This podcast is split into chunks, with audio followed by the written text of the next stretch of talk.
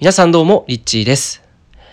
えー、今回は想像力を生む方法についてお話ししていきたいと思います。えー、なんかこう自分の中に想像力ってないんじゃないのかなとか、なんかこう自分のこう力でこうアイディアだったりとかを通して何か物事を進めていくのが苦手っていう方って結構多いと思うんですね。で、もともと僕もそれが苦手だったんです。どちらかというと、誰かがこう旗を上げてくれたものに対して自分はそこに乗っかるような、えー、そういうことがね、結構昔からほとんどでした。うん、友達がなんか関係でやろうって言ったらそれに乗って、あの、で、周りをこう盛り上げるみたいな。だから自分からこう、これをやろうっていう発想力だったりとか、うん、こうしたらもっと良くなるんじゃないのかなっていうのが、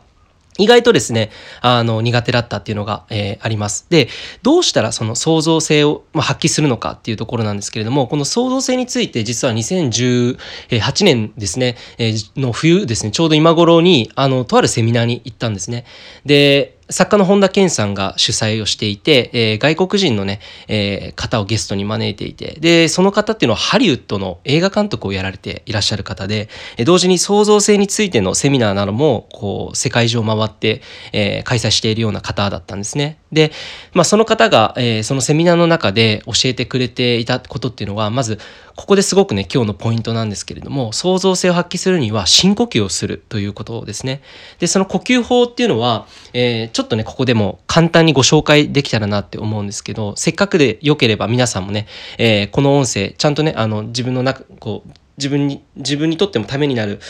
やり方だと思うので、ぜひですね、あまあ、一回音声止めていただいてもいいと思いますし、えー、これを聞きながらね、やっていただいても構いません。えー、それではですね、えー、自分の両手をまずこう鎖骨にえー、当てます。こう指先を5本指と5本指、両手を鎖骨にこう当てるようにして、で、ここに空気をね、入れる感じのイメージですね。こう、ふって、はい。そして、ふって吐きます。はい。で、この、今、肺に空気を入れて、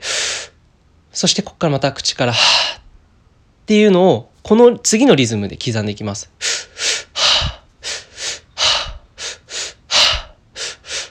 で、これを今から10回やってみたいと思います。OK ですか、えー、両手を、えー、鎖骨に指をこう、指先をこう当てるようにして、トントントントンってやるようなイメージですね。のトントンのこの指をこうピタってこう鎖骨にくっつけてここに空気を入れるようにして今から10回スースーハーこれをやっていきます。せーの。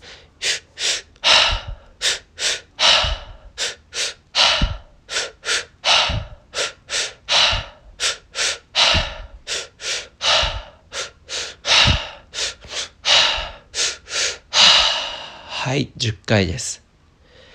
そうすると、えー、酸素がですね、体全身に巡っていくんですね。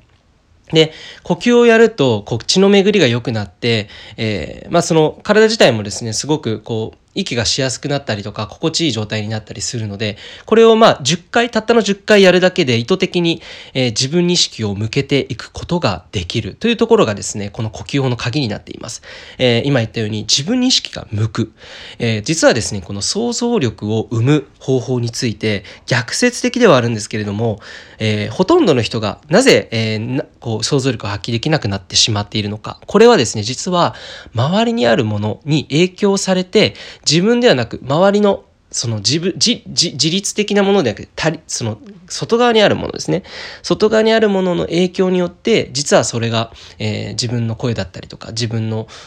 インスピレーションだったりっていうのを、まあ、邪魔しているわけなんですね。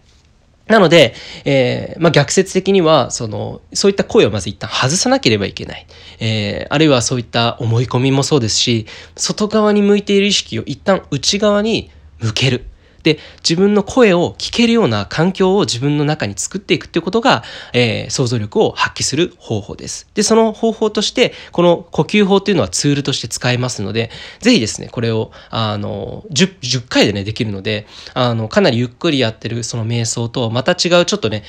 はぁっていうのはかなり活発ではあるんですけれども、たった10回でもかなり効果があるんではないかなって思うので、えー、ぜひですね、もう一回ね、この音声を聞いた後にやってみていただきたいなというふうに思います。はい。ということで、えー、想像力を発揮するためには、まず自分自身に意識を向けるということですね。そして、外の影響、周りの影響、周りの、えー、ノイズだったりとか、情報だったりというのを一旦こう遮断して、えー、自分の内側の声、自分の心の、えー、センサー、そういうところにですね、意識を向けていく。そうすることによって想像力っていうのは自然とですね、実は湧き上がってくるんですね。そして想像力をさらに形にしていくっていうこともすごく大事なんですが、ここはですね、あの、また別の機会にあの、